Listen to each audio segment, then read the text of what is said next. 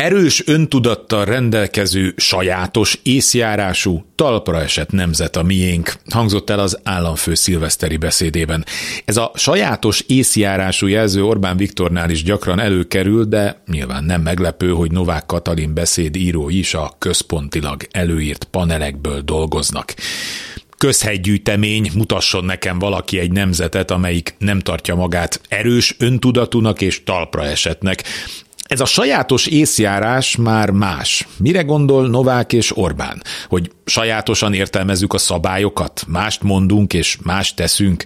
Az én felfogásomban ez a Kádár rendszernek állított emlékmű, amikor a társadalom arra rendezkedett be, hogy ha el akar valamit intézni, akkor meg kell oldani okosba.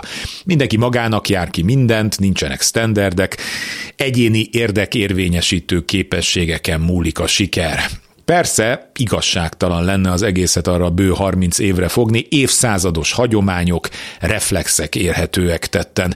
Bizalmatlanság az állammal szemben, bizalmatlanság egymással szemben. Egyrészt elvárjuk, hogy a mindenható állam oldjon meg mindent, másrészt nem szívesen áldozunk a közös költségekre, hiszen azt valaki majd úgyis ellopja. Mindezek kezeléséhez valóban sajátos észjárás és szofisztikált stratégiák kellenek de legalább ne legyünk rá büszkék.